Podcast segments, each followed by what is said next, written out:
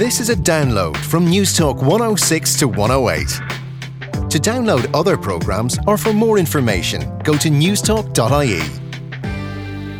Good morning. Trinity College and UCD Students' Unions have proposed that students should be forced to attend classes in sexual consent due to concerns about date rape. How has a generation of people reared in a world of hypersexualisation arrived at a point where they can't tell who does or doesn't want to have sex? Edmund Burke said, What use is liberty without wisdom? Have college kids today more liberty and less wisdom than ever before? In studio, Annie Hoey is Vice President for Equality and Citizenship at the USI. Ellen O'Malley Dunlop is on the line. She's the outgoing CEO of the Dublin Rape Crisis Centre.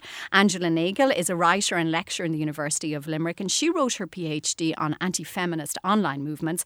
And David Langwallner is Dean of Law at Griffith College.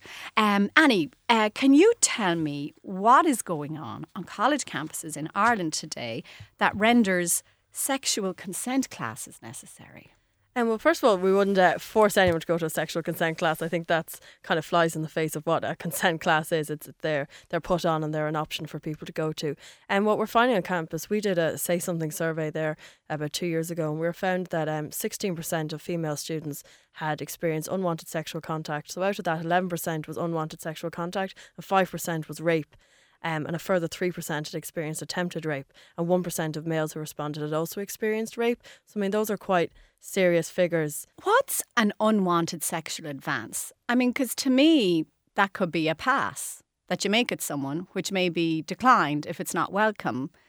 But reframing it as an unwanted sexual advance is something different. Well, we said unwanted sexual contact, so it had okay. to be specifically you had to be touched in yeah. a way that was sexual. So the definition was obviously genitals, breasts. So there was a, a quite a specific definition. It wasn't just mm. someone hitting on you and you didn't want to be hit on. We, we, that's not what we would define as unwanted sexual contact. It was quite clearly physical contact in an area that was sexual. Um, so there were 16% of women had experienced or 11% had experienced And that. do we know if this is worse than it used to be 25 years ago, or is this just something that we're now concerned about? It's just something we're now concerned about. That data, that's the first time that data had been collected there in 2013. And since then, um, a few other colleges have done individual um, surveys um, and have found in or around similar results between uh, 15 to 20% had experienced unwanted sexual contact or rape. So, very specifically, again, not unwanted sexual passes, but specifically contact, being touched in areas that they had not consented to being touched in areas that were sexual. So, why are the classes important then? What are they going to do? What's in the classes? Well, so the classes, I mean, we've been running consent workshops for the past two years, and now they're kind of becoming a little bit more national and mainstream. So, for example, NUIG have developed a smart consent workshop. It's with a, a team of researchers. In IT Tralee, they are rolling out consent as part of their uh, health sciences courses. So, some colleges are actually just tying it into their courses. Some law courses are tying in what is what what is the legal definition of these things. Obviously, there's not a legal definition in Ireland, but around that area, the legality of it. So it's something that's been tied in in a couple of areas. But now in TCD, the students themselves have requested consent classes. This came from students. It wasn't coming from the top down. The students themselves saying, "We actually want to. We want this. We want this as, as part of our course. Um, Angela Nagle, um, why do you think this is necessary? Because to me, you know, I was in college and this is supposed to be intelligent people. Um, students are older now going to college than they used to be because of the transition year. Um, why do they need to be taught how to behave? Well, I don't think they do need to be taught, and um, I'm glad to hear that the classes aren't compulsory because um, it's certainly I, have seen it reported in that way. I think they, what's happened is Trinity and UCD Students' Union have proposed that they should be mandatory, but right. USI is saying that they they shouldn't have to be mandatory. Yeah, I would. I think that's a much better approach. If they're a place where, for example. Uh, students can discuss these things, then that that's great. I mean, I have no problem with that whatsoever. Um, if they were mandatory, that I think that would be a problem um, because, as you say, uh, it kind of uh, flies in the face of the whole idea of a consent class. Um, and I think you would see a lot of protest because how do you penalise people who don't attend and all of that? But if it's a place to discuss it, I think that's fine because we are at the moment at a kind of completely historically unprecedented situation where you have unchaperoned dating, uh, marriage is being delayed further and further, sexual activity is going in the other direction, it's younger and younger. Um, and I think that's worth discussing. I think consent in that context is worth. Um, Ellen O'Malley Dunlop um, is part of the problem here that you have a generation of women who've been encouraged by feminists and I think in particular the music industry that hypersexuality is the epitome of female liberation. So when you throw in alcohol and Xanax, you've a large cohort of women who've been reared to look like they're sexually available, but they can't actually cope with the sexual attention they attract. I don't think it's as simple as that, Sarah. I think it's, it's a very complex area. Uh, I think that I, I, really commend the students for asking for these classes, and uh, I have, you know, been have experience working with the students on our own uh, Ask Consent campaign uh, last year, and uh, I must say they're most they're very impressive. Uh, but what we have seen is an increase in uh, victims attending the sexual assault treatment unit and much younger children uh, uh, being victims of rape and sexual assault. there was an increase of 37% from 2000 from 2014 to 2015. And um, when you, when I mean, uh, there was a reference there that we don't have a definition of consent in our, uh, uh, uh, you know, a statutory definition of consent. It's something the Dublin Rape Crisis Centre have been pushing for for a long time. And the new sexual offences bill, uh, hopefully, will have an amendment that will have a definition of consent because I think people don't appreciate what consent means.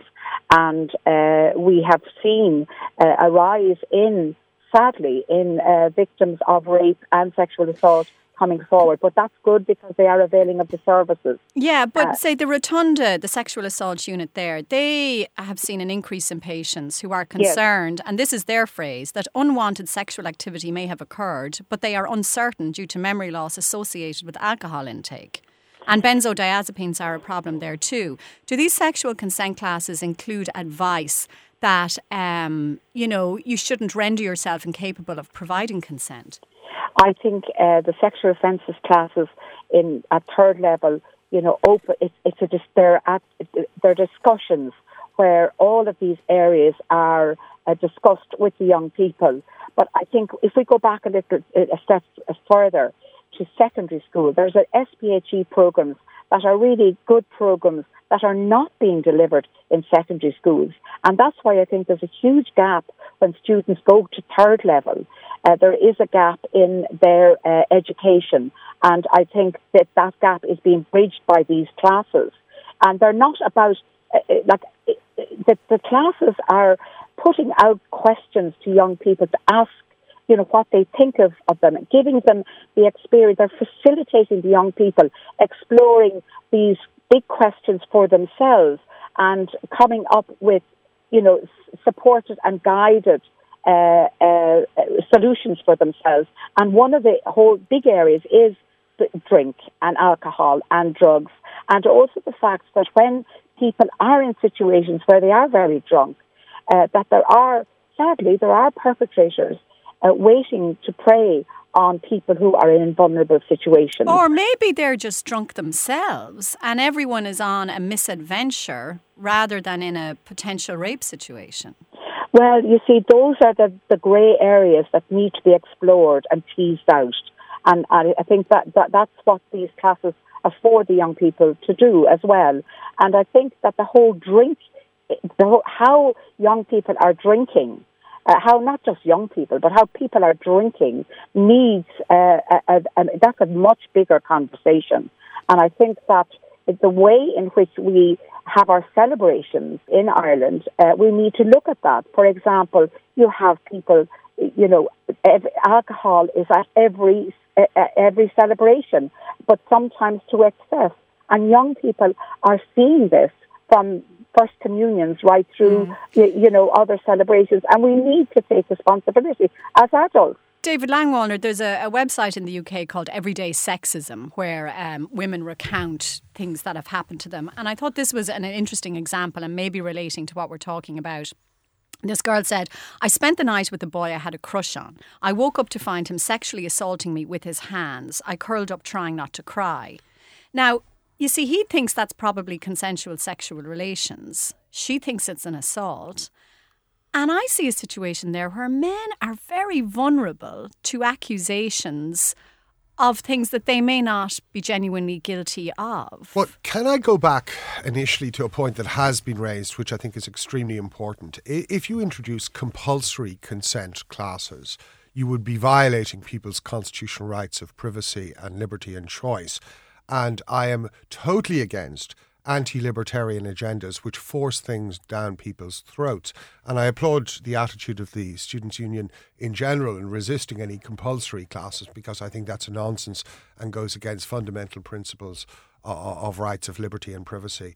Um, uh, nonetheless, I welcome cautiously what everybody is saying that, of course, these are desirable things and it is desirable for both men and women and uh, both to understand uh, the dimensions and of sexual activity in a, a, world that has become, in your wor- words, hypersexualized, mm. uh, where people have gone from a repressive Catholicism uh, and me- methods of social control to perhaps the other extreme of outward libertarianism. I mean, sexual conduct is a form of responsibility and it's a form of uh, love and an attribution of your own dignity as well. Um, and is the key word there outward?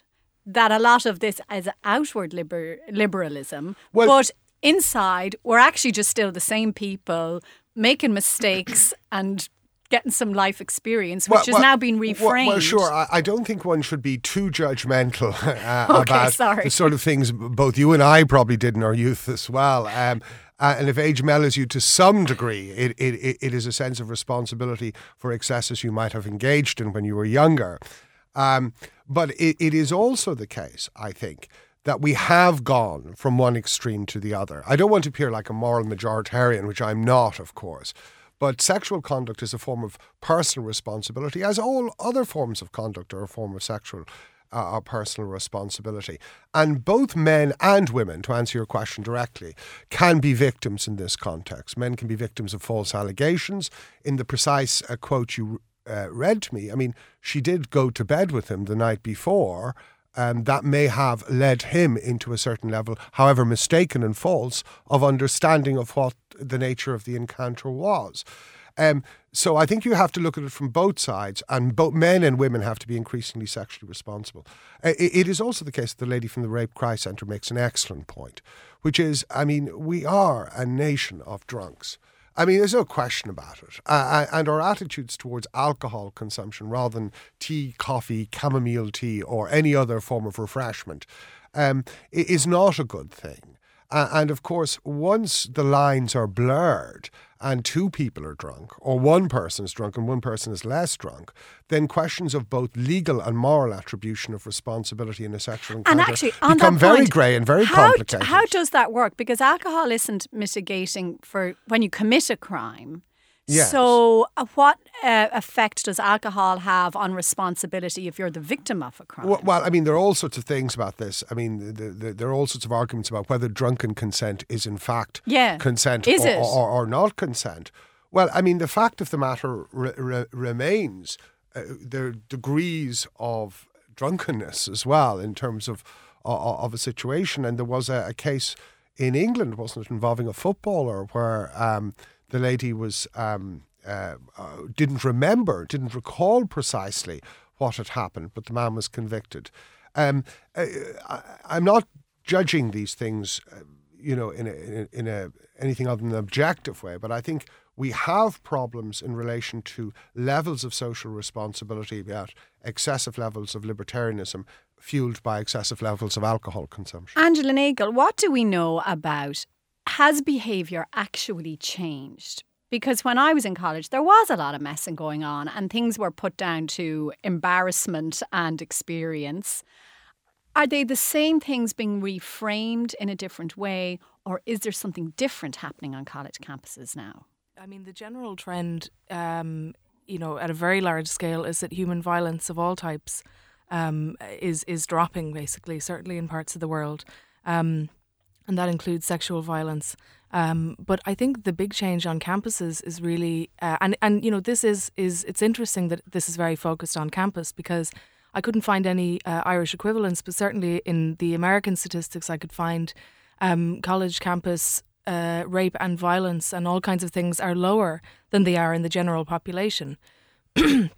So I do think there's a bit of a class dimension to why there is such a panic around campuses.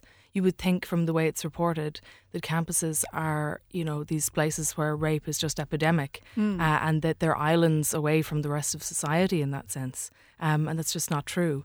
Uh, I think the reason this is coming up on campuses possibly is because of the context of um, the way that sexuality is changing. Things like Tinder. Um, you know, it's often said that the right won the um, economic war but lost the culture war. You know, the conservatives are increasingly kind of disappearing from public discourse. So, in the absence of that kind of conservative analysis, um, other things are, are taking its place as a way to, uh, you know, describe problems that young people are, are feeling and experiencing about their sexual oh, yeah, you mentioned Tinder there. How does social media change the, the world of sexual adventure on college campuses? Well, it opens up all kinds of problems, like uh, the case recently in UCD, where, I mean, allegedly.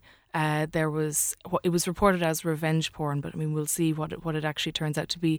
But it seems to be that um, uh, young women's uh, naked photos are being shared uh, without their consent, obviously, um, so all of that stuff comes into it. Um, and I think that kind of creates some of the context for why this is coming up. Um, Ellen O'Malley, that thing on date rape, you know, that maybe 25 years ago, if somebody went to bed with a guy and they were drunk and they woke up the next morning and they weren't sure what happened, they'd chalk it up to bad experience and resolve maybe not to get themselves into that kind of situation again. Is that something that's now been reframed into something quite more serious and sinister, and that legal action ends up being taken as a result of it? Well, I, I think uh, you know raising awareness that you know men are vulnerable in these situations as well. But I think that situation, the scenario about uh, you know a man girl waking up and she had gone to bed with the uh, with the guy the night before, yeah. and he is he is he's um, having um, sex with her. Um, that you know, has he? I guess that it's, it's raising awareness about if you have sex with somebody uh, the night before, it doesn't necessarily mean you want to have sex with them the next morning. Yeah, but it's uh, not. So, it wouldn't be unfair on the guy to assume that you would, because waking up having sex with someone is not an unusual experience. Well, it, it's not if you're in a long term relationship and you know somebody very well and uh, you know, uh, but but if it's if it's you know if it's some if it's somebody you've just met, and and maybe you you might not want to have sex with them in the morning, or whether you're in a long term relationship or not, you might not want to have sex with them again. Yeah. So, but all I can tell you, uh, Sarah, is that when a woman has ha, uh, has sex with somebody when she doesn't want to have it, and she knows herself that this is not something she wants, she has after effects that are very akin to somebody who's been sexually assaulted. So that is the situation, you know, mm. whether that is her body responds in that way and her being responds in that way afterwards. Um, Annie Hoey, I don't know if you're familiar with Cindy Gallop. Um, she's um, um, a woman who has a set up a thing called Make Love Not Porn. She's an older woman who has relationships with younger men, and she began to um, realise that they were behaving in very odd ways and that they'd actually learned the, their sexual techniques from porn because they've been watching it so much of it on the internet. Um, is is that something that is a problem on campuses where the nature of sexual experience and sexual information has just changed radically in the last 15 years or so? I think we've such easy access to things online. We've easy access from a much younger age um, to these images online, and you know, children can get to these pornographic images and see what people are having. I do think that has an, an effect in terms of how we expect sexual experiences to be, what we think it's going to be like when we go in to have sex with someone, and the sometimes a immense disappointment maybe that the first time you've sex you're not swinging out of the, the ceiling or something like that. And that is something, and that would be something that I think as part of like second level education around sexual health, that that needs to be made very clear that when you're having sex with someone. It is not like it is either in, in the movies in Hollywood, these wonderfully romantic scenes with candles and stuff, or it, it's not going to be this um, outrageous athletic. Um, 45 minute experience perhaps maybe maybe it will for your first time and that's great but you know I mean there is, does need to be a, a reality check like what you were seeing online might not necessarily be reflected in, in your sexual experiences. David, going back to the sexualization yeah. of society, when I was driving in today, there's a new Coca Cola outdoor ad, and it's for Coca Cola. Uh, but there's a man and a woman, they're beautiful, and you can see that they're just about to kiss. It's quite erotic, actually. And there's a bottle of Coke, you know, just beneath their lips. And like, do conservatives have a point? Well, because I mean, this I, where I was this very has interested in that point because I, I, I gave an interview touching on a point you implicitly made to Trinity News recently. Uh, what concerns me is our distorted sense of morality. We're obsessed with sexual activity as a form of morality, but not economic morality, not questions. The right have won the argument in this issue, and they shouldn't have. We what, sorry, what do you mean by that? Well, we have homelessness in the street, oh, yeah. Ho- huge levels of eviction, uh, uh, social in- inequality in terms of the redistribution of wealth and resources, mismanagement management of the economy, a commitment to neoliberalism, which is a farce, and we're still talking about sexual activity as the main moral issue. That is not to diminish sexual morality or sexual activity as an important. So who's issue. in the wrong? Just clarify. Well, I mean, the I right the, right, the, the right are certainly in the wrong on the neoliberalist thing because yeah. it's a nonsense and destroyed um, most of the Western world and corroded the social fabric. Uh, and anyone who apologises for that uh, is slightly distorted. As far as sexual morality is concerned, I think to some extent, um, and you know me of old, I, I am not a Christian fundamentalist or anything like that. But there are arguments within Christianity and Catholicism for layers of sexual responsibility, which I think are arguments of the right, if you could put it in those terms, yeah. that need to come back to the fore just a little bit in terms of the adjustments of people's uh, behavioural patterns. And they're also, I don't think these things are uh, left or right. I mean, you can be, uh, as I am effectively a centre leftist democratic socialist in many respects, but nonetheless, you can have a, a, moral compass in terms of appropriate levels of behavioural patterns. And I do think that this whole um, movement from social conservatism to outright libertarianism has created a kind of sexual schizophrenia among Irish people, which is deeply unsettling and is not, in my view, reflected because I do a lot of representative work around the world now on behalf of the Innocence Project, meet people of all walks of nations and all, all backgrounds, which is not necessarily reflected as much in terms of the interaction between men and women in other countries. What do you mean I, now? Well, I think we've gone from one extreme to the other, is what I think uh, has happened. It's almost like the doors have opened uh, uh, and the levels of sexual repression that we had until very recently have led to uh, a kind of libertarianism which has perhaps gone the other way mm. uh, in terms,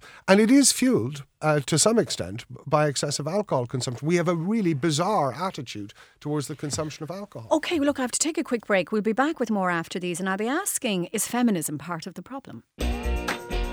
Talking Point on Newstalk 106 to 108.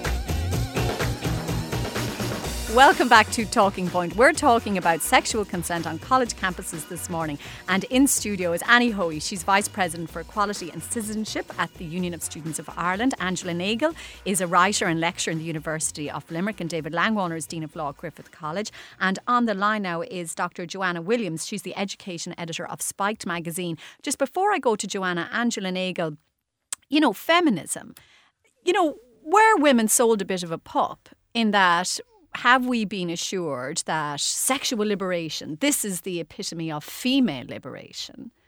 But we've ended up in this space now where it's really pornification. And we've got these women who don't know how to say no because they think they're supposed to say yes. Well, I think that's why all of these debates are kind of uh, happening right now because actually uh, there were different movements within feminism that had very fundamentally different views on this. And that's kind of the context here. So, you know, so first of all, you had the second wave, which was very much part of the 60s. Then in the in the 80s, really, you had Catharine MacKinnon, Andrea Dworkin, the kind of um, quite very uh, staunchly anti-pornography, uh, quite pro-censorship uh, wing of feminism. And then more recently, there's been a huge backlash against that. Um, and that type of feminism really has has declined. Um, so then that's kind of why I was giving the context of the disappearance of, of conservatism uh, kind of in public life because it's very hard then to articulate problems around sexuality because obviously young women are feeling like a completely pornified culture, you know, isn't all it's cracked up to be. Um, Dr. Joanna Williams, thanks for joining us. Um, what do you make of sexual consent classes on campuses? Well, just coming back on the previous point there, I, I would follow on from that by saying that I think feminism in its most recent form is something that I would label a, a form of victim feminism. And I think sexual consent classes really tap into the victim culture in modern day feminism. And I think they really propagate the idea that women, particularly young women, women students, are victims in waiting and that all men, male students, are essentially potential rapists. And I think this is very unhelpful for both men and women to be living under this idea that there is a rape culture, that they should be fearful of each other, um, I think in the past, students had curfews put on them um, that were patronising and often patriarchal in nature, that were designed to keep women in their rooms and keep them in their place on university campuses. And I think nowadays, thankfully, all of those kind of patriarchal rules have gone. Um, but unfortunately, I think the curfews are coming back in, and nowadays they're kind of self imposed curfews, which are even worse they're self imposed because lots of young women on campus have been made to be very fearful, um, to actually believe that they're living in a rape culture and that their chances of being attacked and raped at university are, are, well, are, just, are high. Just to and put I think it, that's really unhelpful. Well, just to put it in a historical cons- uh, uh context, uh, my grand aunt was one of the first women in Trinity College in Dublin. And of course, women weren't allowed to go to college, you know, 120 exactly, years exactly. ago because, you know, they were supposed to be vulnerable. Mm-hmm. Um, when I attended college about 25 years ago, I came from up the country and I think I arrived with this attitude well, all men are after only one thing. And it's your responsibility to protect yourself from that, not get yourself into stupid situations. You know, has it actually changed what women feel, but it's just put in a different way from one generation to the next. But I think there's something really positive in what you were describing because that freedom, and this is a freedom to mix with people of the opposite sex. At the end of the day, and this is going to sound very controversial, I think there is a real freedom, a hard won freedom, in being able to go out, get drunk, have sex, wake up the next morning, regret it, brush yourself down, and carry on with your life. And I think that's a freedom that women fought long and hard for, and I think think it's a freedom that's really worth celebrating. I think the problem with the victim feminism and the problem with the consent classes nowadays is it's teaching women that you don't brush yourself off and get on with your life, but that your life's over and that you should put yourself in your room and be fearful about life out there. I think consent classes are infantilizing, they're patronizing. I think the young men and women who are at university today, in four or five years' time, they're going to be out there in the real world. They're going to be lawyers, doctors, teachers, parents themselves. And if we're going to say that actually nowadays, now they can't negotiate getting somebody of the opposite sex or the same sex into bed with them without having classes and instructions in how to do that, then um, there's not much hope for them going out there into the world and being doctors and lawyers tomorrow. David Langwallner, you want to get in there? Yes, I mean, I think there is uh, maleism as well. What's uh, that? Ma- maleism is a word that may have been coined before, but if, if it hasn't, I'm coining it now. it's official. we, copyright which, it. Which is that, um, uh, you know, males are in, in, in, in a certain degree of a quandary and a confusion as to their precise uh, role in society now. We have a lot of semi baked feminism and contradictions within what feminism is. I mean, feminism is not about the assertion of a woman's point of view because they're a woman or any great level of entitlement simply because you're a woman. We do have a, an odd Italian thing going on in our culture about the Madonna whore, the veneration of women and the desecration of women simultaneously. And as women are in search of identity in terms of the criss currents of different types of feminism, so is so are men. If you remember, there was a film a number of years ago called Fight Club that yeah. the only thing left for male, male, males to do was to go into this unregulated boxing ring. And of course, uh, to some extent, the debating societies of Ireland historically fulfil that function as well. Uh, uh of David is a former release. debater, as I am myself. Uh, male release. So I mean, I do think we're in a an age where sexual identity is becoming more fluid and more plastic. And we, the late great David Bowie died recently, and he is an exemplar or forerunner of the complexity and the androgyny of sexual identity. And we've reached a point, hopefully, that we're getting to the point of maturity where classifying the human race into men and women vive la différence, of course, but classifying the human race into men and women as if the roles that they occupy were roles that they occupied 40 or 50 years ago is simply passe. And that males are entitled to rights. Uh, and also, your, your colleague was saying to go out uh, for a night um, uh, and enjoy a sexual encounter if they wish to. Annie, what about the men in all of this? I mean, on the one hand, they're being portrayed as sexual predators. Um, and yet they have been reared in this pornified society in which they're supposed to be studs performing all these tricks. What are they saying in these sexual consent classes? They must be very confused. Well, I think it's uh, it's quite obvious that, that some of the people talking to say haven't obviously gone to some of these consent classes, don't know actually what goes on in them. Okay, like, so tell us. You know, yeah. the consent classes that we would run or that we've seen run are very much about positive sexual health. They're not about people coming in and wagging the finger and telling people you shouldn't have done this, you shouldn't have done that, and if you do this, you're a rapist. They're about teaching people how to know your own boundaries, how both people, one person has to ask to have sex, the other person has to give consent. It's a two way street. It's not. But a lot of time, you know, in sexual encounters sometimes things aren't even said at all.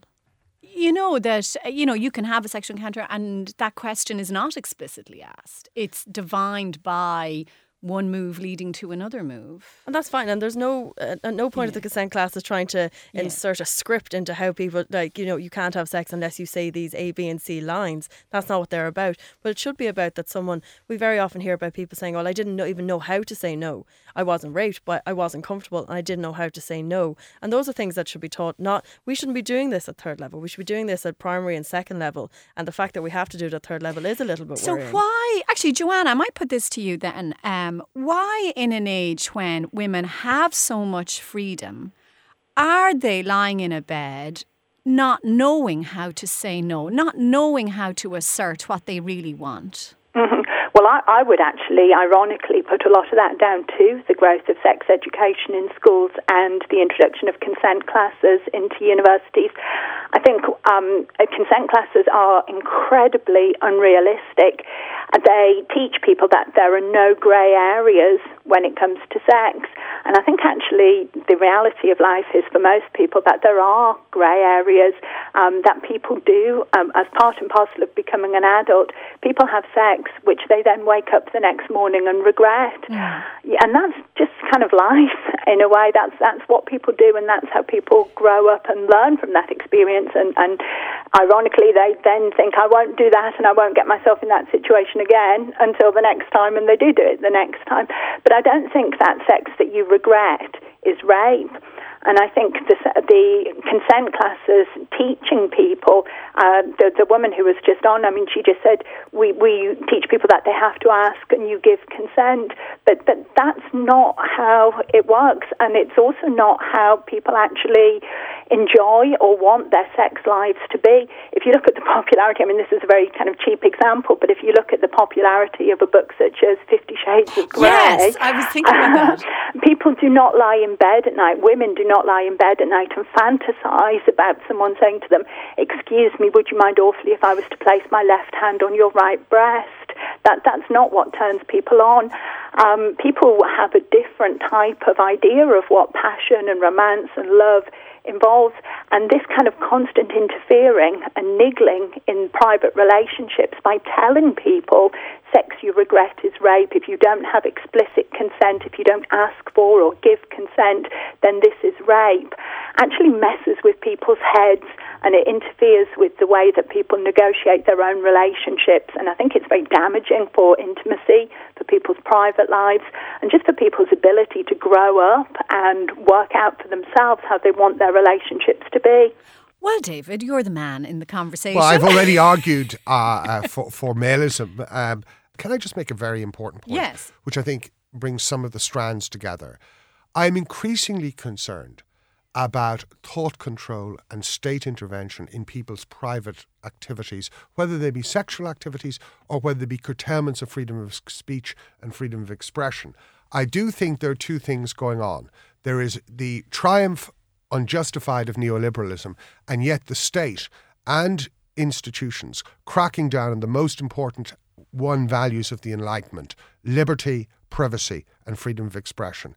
Now, I have nothing against consensual classes of this nature, but to mandatorily force people to do so will be a slippery slope towards a society which is ever increasingly curtailing expression, uh, choice, freedoms that have been preciously won over numbers of hundreds of years by men and women. Um, Annie, I um, my twelve-year-old son was asking me last night, "What's the show about today?" And uh, and I told him, you know, and we ended up having this conversation, which probably twenty years ago, there's absolutely no way I would have been expecting to have with a twelve-year-old boy, um, but it felt appropriate, and um, is that where actually these conversations need to start that young? Before activity even begins. Absolutely, like consent. When we talk, when I talk about consent at a younger age, it's about knowing how children can say, "Actually, no, do you know what, Granny? I actually don't want to hug you today." That sounds, you know, it sounds a very simple argument, but it is like knowing the children can say no and that boundaries are are allowed uh, children should know that they can say boundaries. They should know what they do and do not want.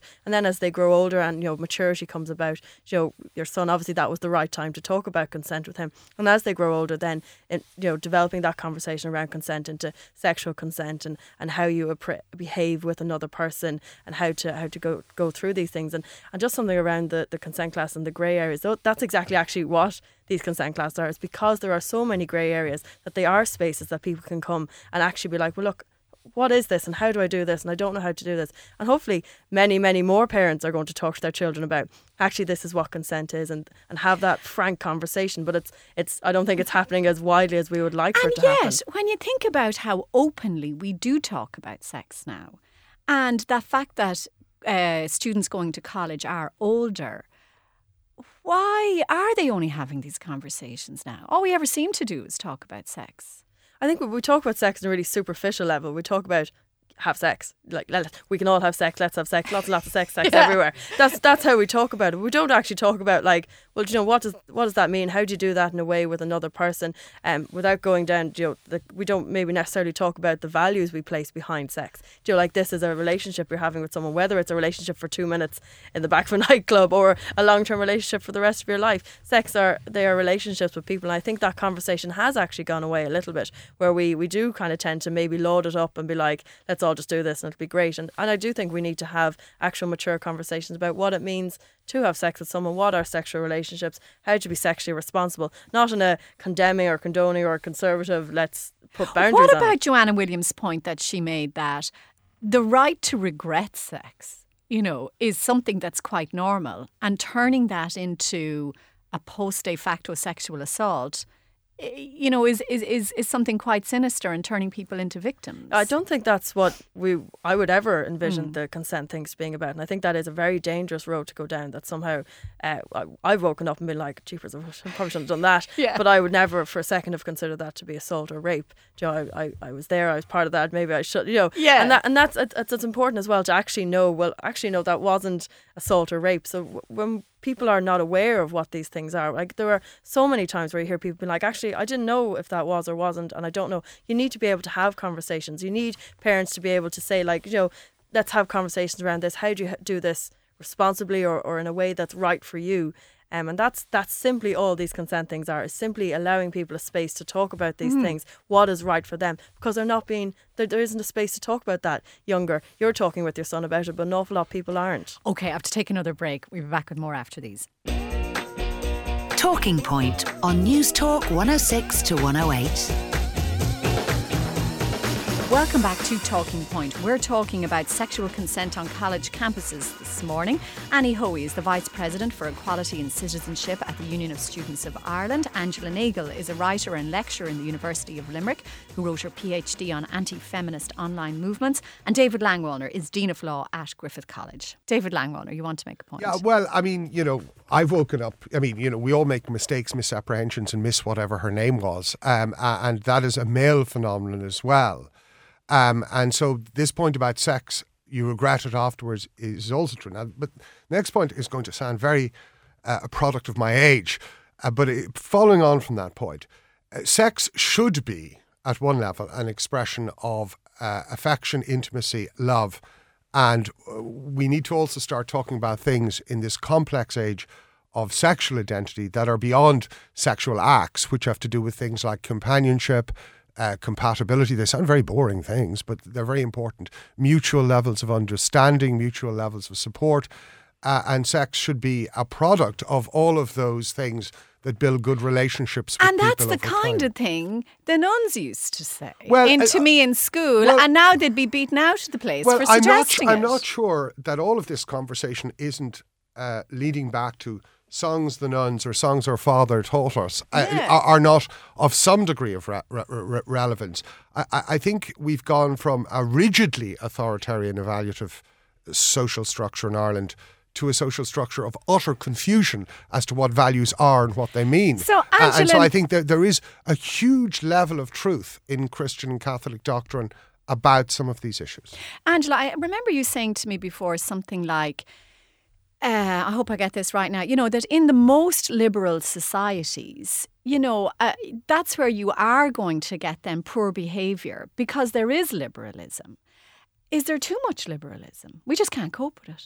No, I wouldn't. I wouldn't say there's too much liberalism, but maybe there's a kind of cultural libertinism uh, that that you were talking about. That um, you know that we, we don't quite know uh, what our values are or yes. something like that mm. well certainly i mean this is all being discussed and that's a good thing i mean the one thing i would say slightly in defense of the feminist position on this is that um, uh, feminists the work that feminists did in kind of consciousness raising around rape uh, making people aware of it as a problem and keeping it on the agenda that's you know I mean, they're partly responsible for the fact that that generally, you know, the, the taboo against rape is very strong and the figures are going down.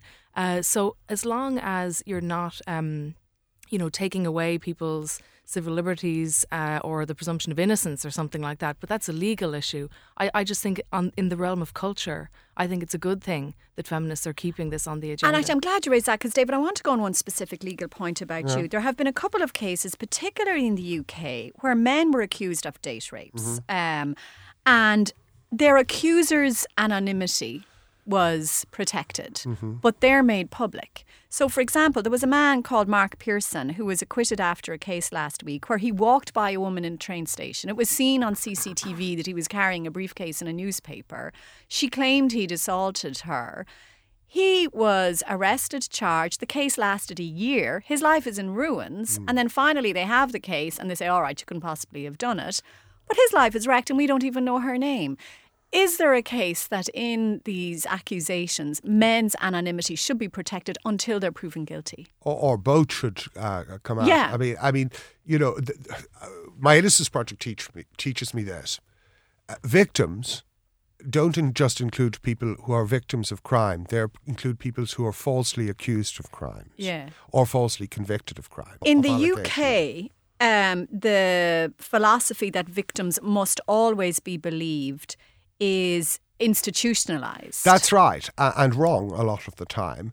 Um, and what is a victim? A victim is not just someone who is a victim of crime. A vict- someone is a victim if they are a victim of miscarriage of justice. In 2011, I was at a conference in Cincinnati and I met Gerry Conlon. Oh, yeah. And Gerry died recently. And Gerry's life was utterly destroyed I think I'm right in saying, not just because of the incarceration, but the monstrous injustice of knowing he had no, he had done nothing. And when he left prison, uh, the Innocence Project now tries to provide people with post-operative care to adjust to the normality of interacting in society again. And Gerry never recovered and he died prematurely. So I think of I'm not underestimating the importance of victims of real crime. Mm-hmm. That of course is is obviously very important. But equally, we have to understand within the justice system in all types of offences. Not just sexual. Annie. Hoey, I'll give you Victims the last word on it. Falsely accused. Is there um, an awareness, or it, does it come up in those sexual consent classes that men need to protect themselves and be sure that they have consent for whatever they're doing for their own sakes? We would say that mm. both parties, um, men and men, female, whatever the, the combination of this uh, sexual triage is, that yeah. everyone needs to have consent. Um, you need to give consent and you need to ask consent, and that would be a very big part of what we do. Is we're trying to give people the language mm. of of consent. We we live in an Irish sedate where people blush when you say the word knickers. You know, what I mean, it's quite difficult sometimes to ask someone. Do men feel good? vulnerable? Do they talk about that in these classes? Not somewhat like we don't. The classes aren't like a disclosure class for people to you know bring yeah. in things. We make it quite clear that they're just a positive sexual health. How do we negotiate these spaces?